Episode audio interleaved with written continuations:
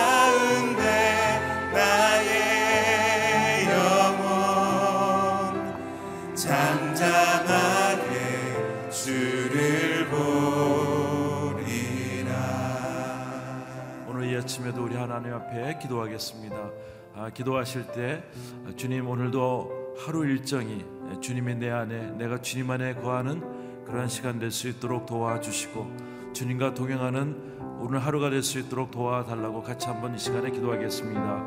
하나님 아버지 감사합니다. 오늘 이 시간에 저희들을 축복하여 주시고 인도하여 주시어서 하나님의 거룩함 속에 거하는 하루가 될 수 있도록 도와주시기를 원합니다. 하나님 저희들을 깨우셔서 감사합니다. 하나님 저희들 안에 하나님의 영이 충만케 하여 주셨고 하나님 주님이 내 안에 내가 주님 안에 거하는 시간 될 수 있도록 주여 도와 주시기를 바라옵고 원합니다. 아버지 하나님 저희들에게 오늘도 호흡을 주시고 저희들에게 생명을 주시고 저희들에게 오늘 믿음을 주셔서 저희가 이 시간에 하나님 앞에 깨어 있는 줄 믿습니다. 하나님 우리를 붙들어 주시고 역사하여 주시어서 저희들이 모든 호흡하는 순간마다 하나님과 동행하게 하여 주시고 하나님과 깊이 만나는 시간 되게 하여 주시기를 바라옵고 합니다. 오늘 일정도 주님 앞에 올려드립니다. 하나님 만나는 사람마다 축복하며 또 기도하며 나갈 때마다 또한 편하게 하여 주시고 또 우리 모든 가족들 안에도 주의 평강이 임할 수 있도록 도와주시옵소서 함께 하실 것을 믿습니다. 하나님 아버지 감사합니다. 아, 저희들 오늘 시간에도 하나님께서 깨워주시고 말씀하여 주셔서 감사를 드립니다. 오늘 하나님 저희들이 하나님 음성을 들을 때 그 말씀대로 살아갈 수 있는 축복을 저희들에게 허락하여 주시옵소서. 그래서 하나님의 거룩하심이 우리 삶 가운데 임할 수 있도록 도와주시고 주님이 내 안에 내가 주님 안에 거하는 오늘 하루 일정이 될 수 있도록 도와주시옵소서. 감사하며 예수님의 이름으로 기도드리옵나이다. 아멘. 네, 오늘 하나님의 말씀 읽겠습니다. 아, 역대하 21장 11절에서 20절까지 말씀을 보겠습니다.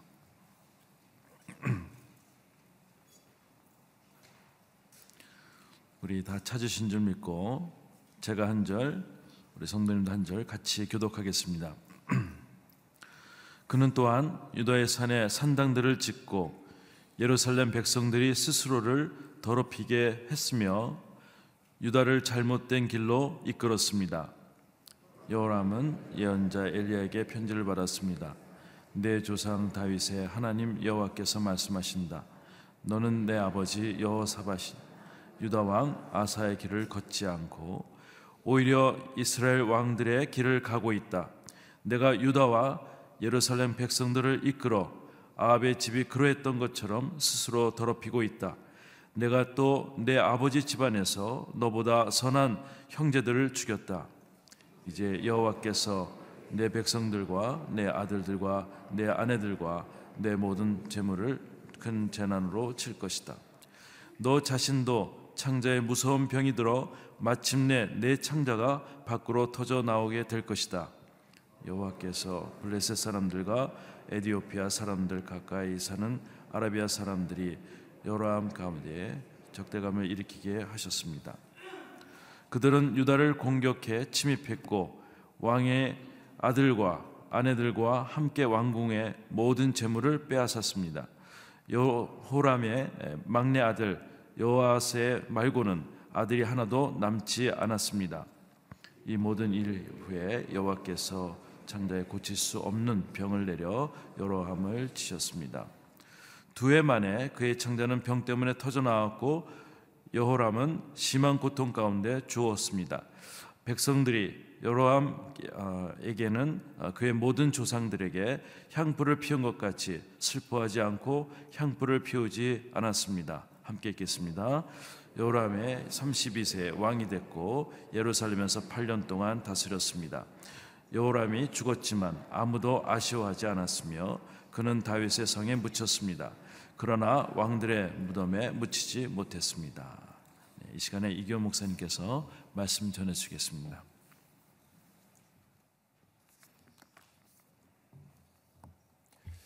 새벽 예배를 드리시는 모든 분들을 주님으로 환영합니다. 한 나라가 갑자기 망하는 아, 이유가 있습니다. 한 교회가 갑자기 분열이 되고 한 가정이 나누어지는 이유가 있습니다.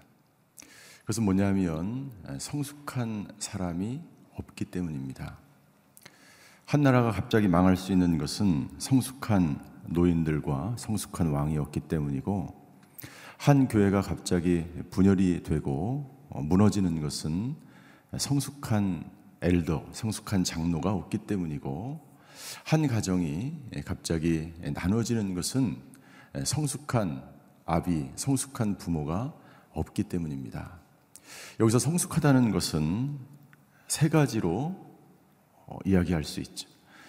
성숙하다는 것은 희생적으로 돌보는 것을 말하는 것입니다. 자기를 희생함으로 나라를 돌보고 자기를 희생함으로 공동체를 돌보는 사람이 있어야 그 나라가 성숙한 나라로 하나님께서 원하시는 나라로 성장해 갈 수 있다는 것이죠.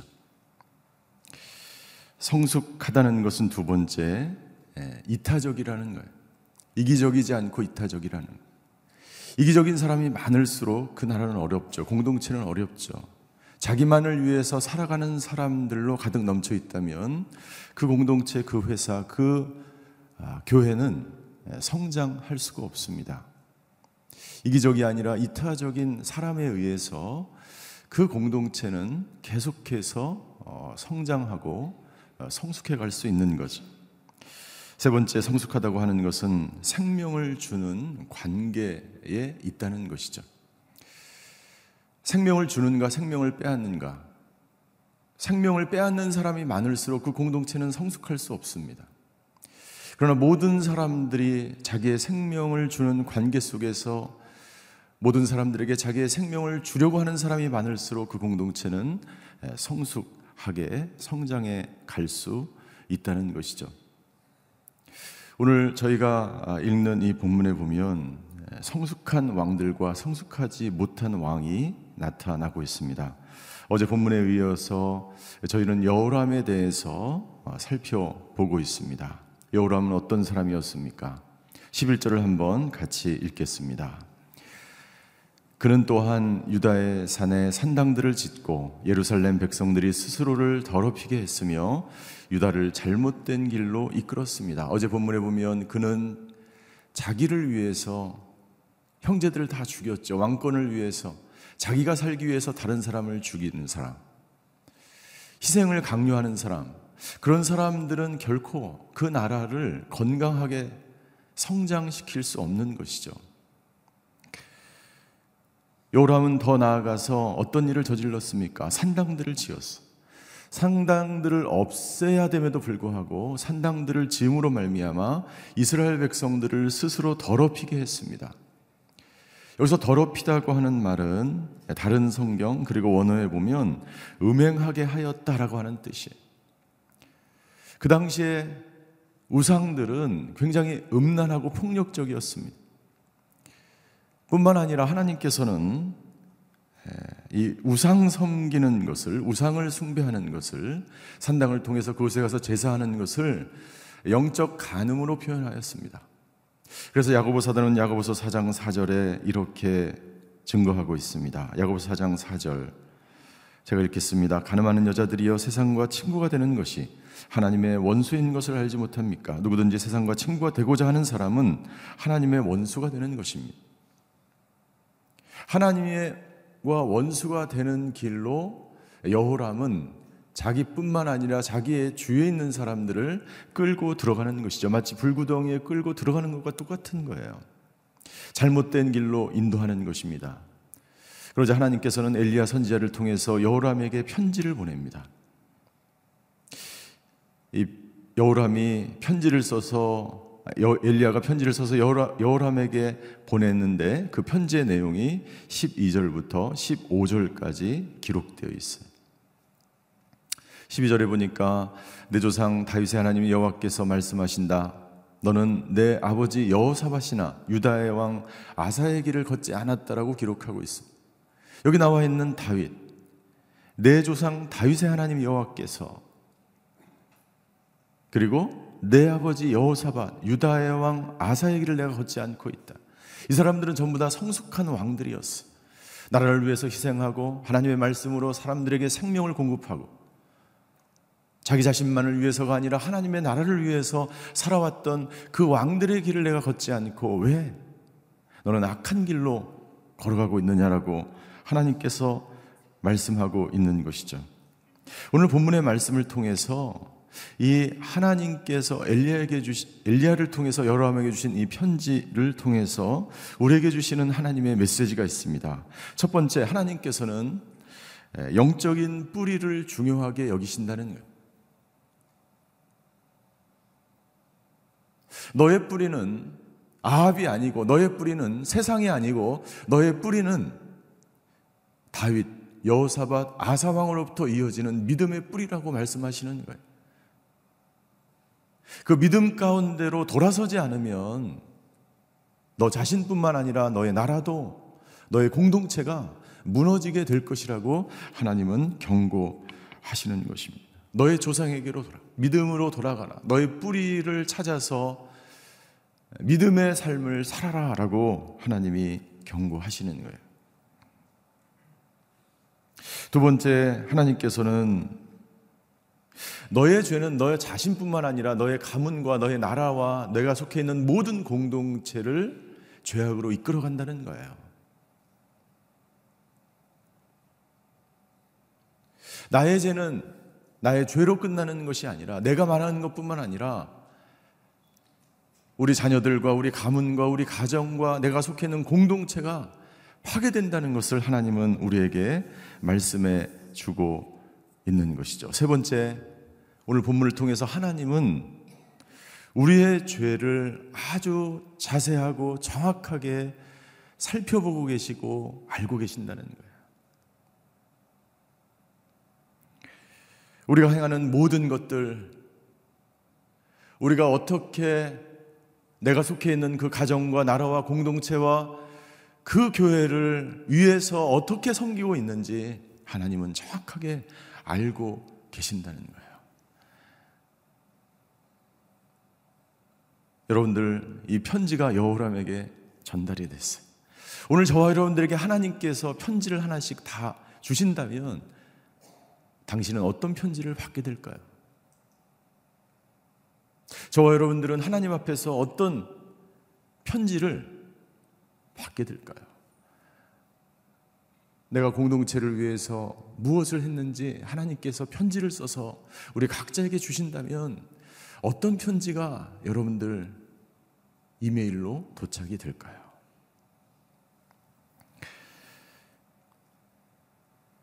하나님께서는 여호람의 죄악을 더 이상 볼 수가 없었어요. 왜? 여호람은 여호람의 죄로 끝나는 것이 아니라 그 민족과 그 나라가 사라지고 붕괴되고 망하게 되는 결과를 가져오기 때문이죠. 그래서 하나님께서는 14절과 15절에 여호람에게 이렇게 이야기합니다. 여호와께서 내 백성들과 내 아내들과 내 아들들과 아내들과 내 모든 재물을 큰 재난으로 치시는데 15절 너 자신도 창자에 무서운 병이 들어 마침내 내 창자가 밖으로 터져 나오게 될 것이다. 무시무시한 병이죠. 하나님께서 이토록 잔인하게 무섭게 개인을 향하여 말씀하신 적이 없었던 것 같아요.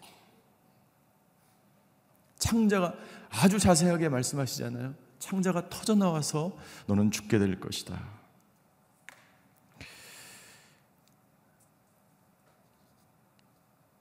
내가 악행을 저지른 대로 너의 재물들은 다른 사람의 재물을 빼앗으라고 모든 형제들과 그 모든 신하들 내가 죽인 것들 너의 모든 재물을 내가 빼앗고 그리고 다른 사람의 생명을 빼앗은 그대로 나는 너의 생명을 빼앗을 것이라고 하나님은 여호라에게 말씀하십니다. 결국 16절부터 20절까지의 말씀은 그 하나님의 말씀이 이루어지는 것을 우리가 볼 수 있습니다. 먼저 하나님은 블레셋과 아라비아의 연합군이 여호람을 공격하게 만듭니다. 16절과 17절에 블레셋과 아람의 연합군이 적대감을 일으키게 하셨다라고 기록되어 16절 마지막에 보면 여호람에 대해 적대감을 일으키게 하셨다. 17절 그들은 유다를 공격해 침입했고 하나님의 말씀대로 이루어졌습니다.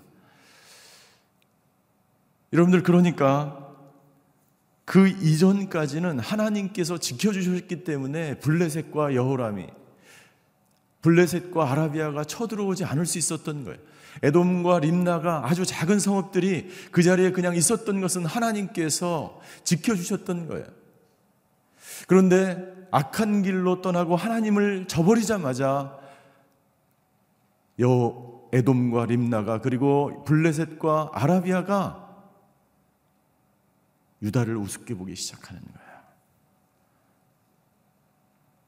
그 전까지 하나님께서 구원이 되시고 방패가 되시고 요새가 되셨기 때문에 그 많은 나라들이 그 자리에 그대로 있었던 거예요.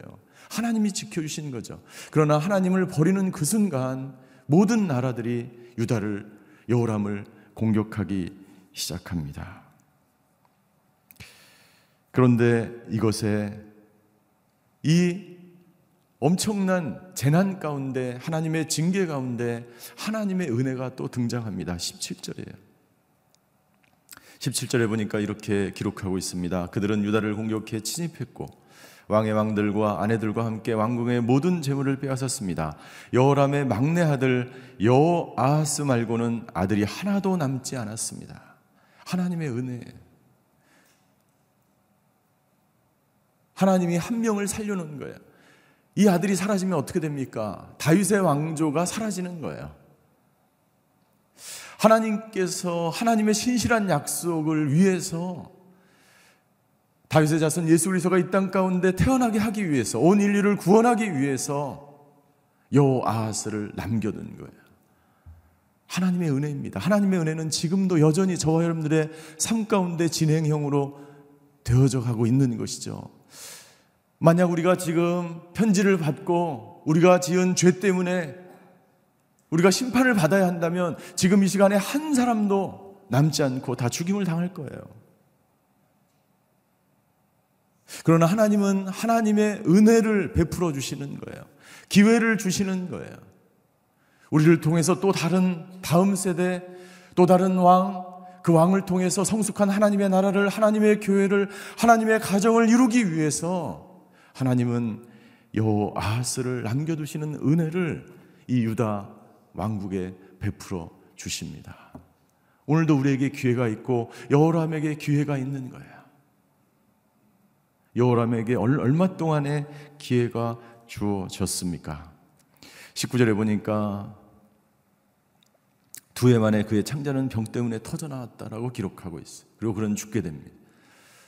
여호람에게 2년 동안 하나님이 기회를 주신 거예요. 그가 병으로 고생해서 창자가 터 병이 들어서 죽기까지 2년이 걸렸어요.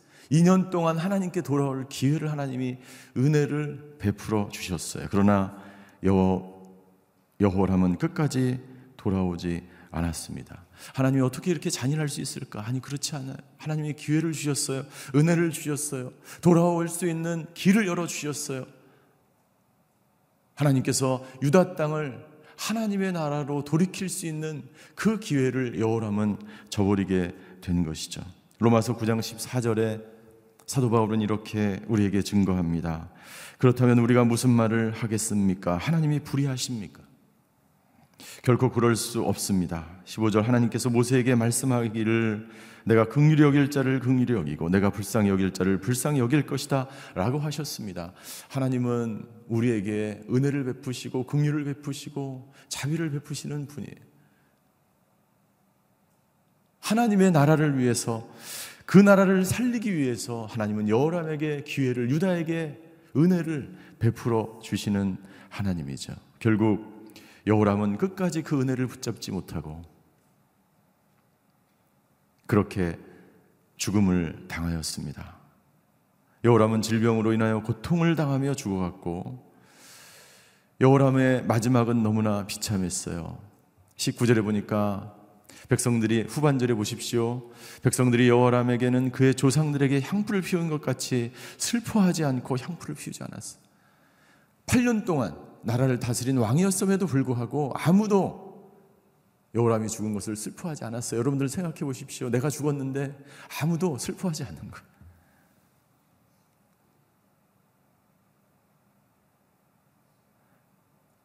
당신의 평가는 당신이 죽은 이후에 평가가 내려집니다. 아무도 슬퍼하지 않았어요. 그리고 아무도 20절 여호람이 죽었지만 아무도 아쉬워하지 않았어. 아무도 아쉬워하지 않았어. 우리가 갑자기 교회에서 사라졌는데 아무도 우리를 찾는 사람이 없고 아쉬워하지 않는. 얼마나 슬픈 일입니까? 더 나아가서 세 번째 여호람은 다윗성에 묻혔지만 왕들의 무덤에는 묻히지 않았다라고 기록하고 있습니다. 사랑하는 성도 여러분들, 이 역대기는 바벨론 포로에서 돌아와서 과거를 회상하며 기록되었다라고 이야기합니다. 왜요? 과거를 회상하면서 왕들이 어떤 왕들이었는지 그리고 하나님의 나라가 어떤 나라였는지 하나님께서 기뻐하시는 일이 무엇인지를 백성들에게 알리기 위해서 쓰여진 글이 바로 역대기예요. 우리는 오늘의 본문을 통해서 우리에게 주신 하나님의 말씀을 들어야 합니다. 이 나라에 성숙한 어른들이 있는가?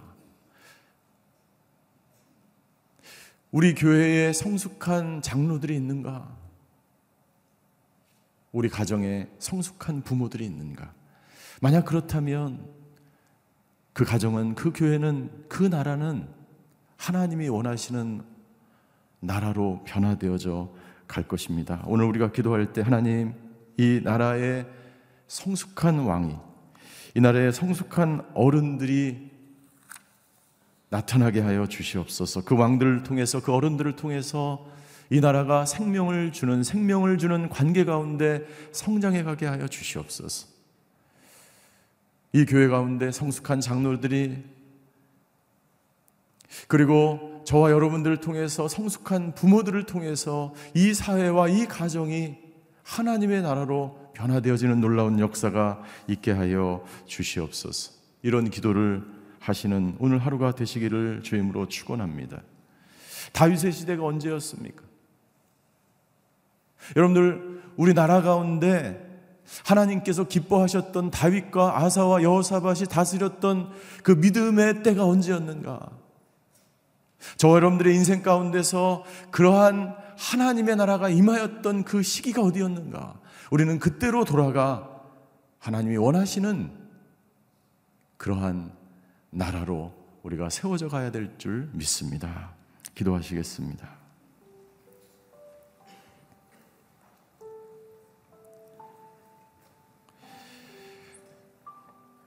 이 시간 오늘 두 가지를 위해서 기도하길 원합니다. 나라와 민족을 위해서 그리고 우리 가정을 위해서 기도하기 원합니다. 하나님 이 나라가 하나님의 말씀에 순종하며 믿음의 길을 걸어갈 때가 언제였습니까? 모든 사람들이 하나님을 기뻐하며 교회가 부흥하며 교회가 빛과 소금의 역할을 감당했던 그때로 돌아가 하나님께 영광 돌리는 나라가 되게 하여 주시옵소서.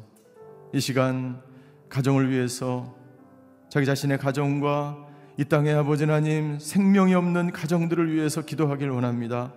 아버지 하나님 어른들이 성숙한 부모들이 성숙한 아비들이 나타나 이 나라 이 가정이 새로워지는 놀라운 역사가 있게 하여 주시옵소서. 이 시간에 나라와 민족과 가정을 위해서 통성으로 기도하며 주님 앞으로 나아가시겠습니다.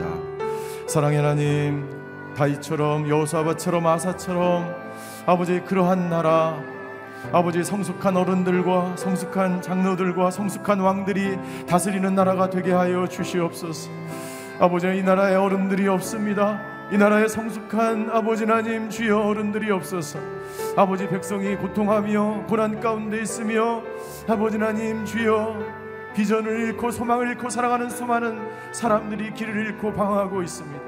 아버지 하나님 생명을 주는 어른들을 통해서 이 나라와 이 민족이 다시 한번 하나님께로 돌아와 하나님을 경외하며 말씀 가운데 믿음 가운데 하나님께서 원하시는 나라로 변화되어지는 놀라운 역사가 있게 하여 주시옵소서.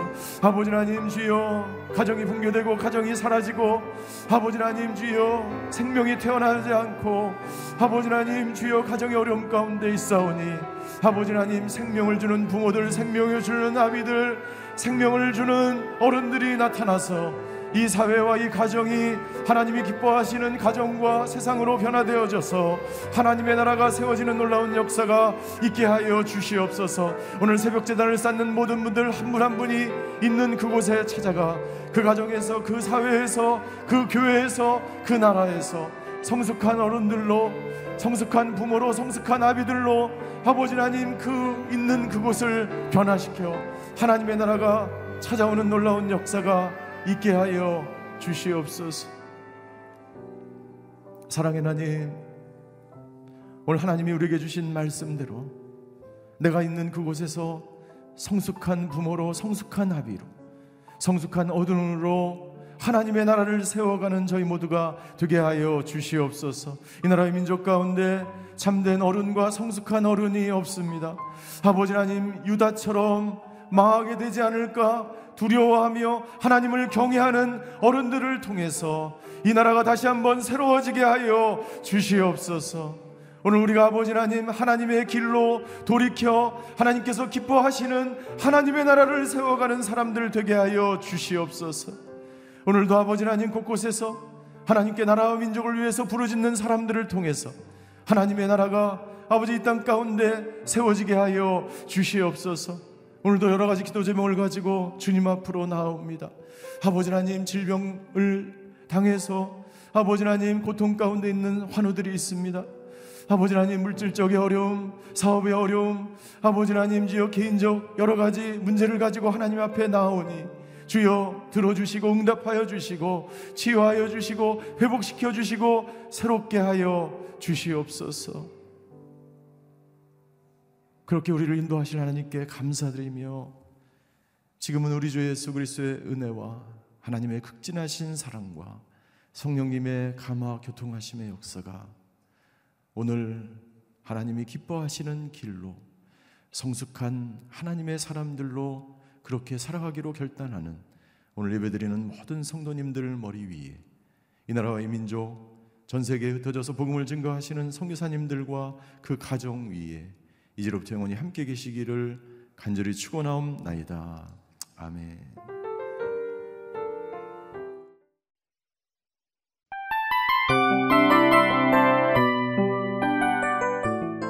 이 프로그램은 청취자 여러분의 소중한 후원으로 제작됩니다.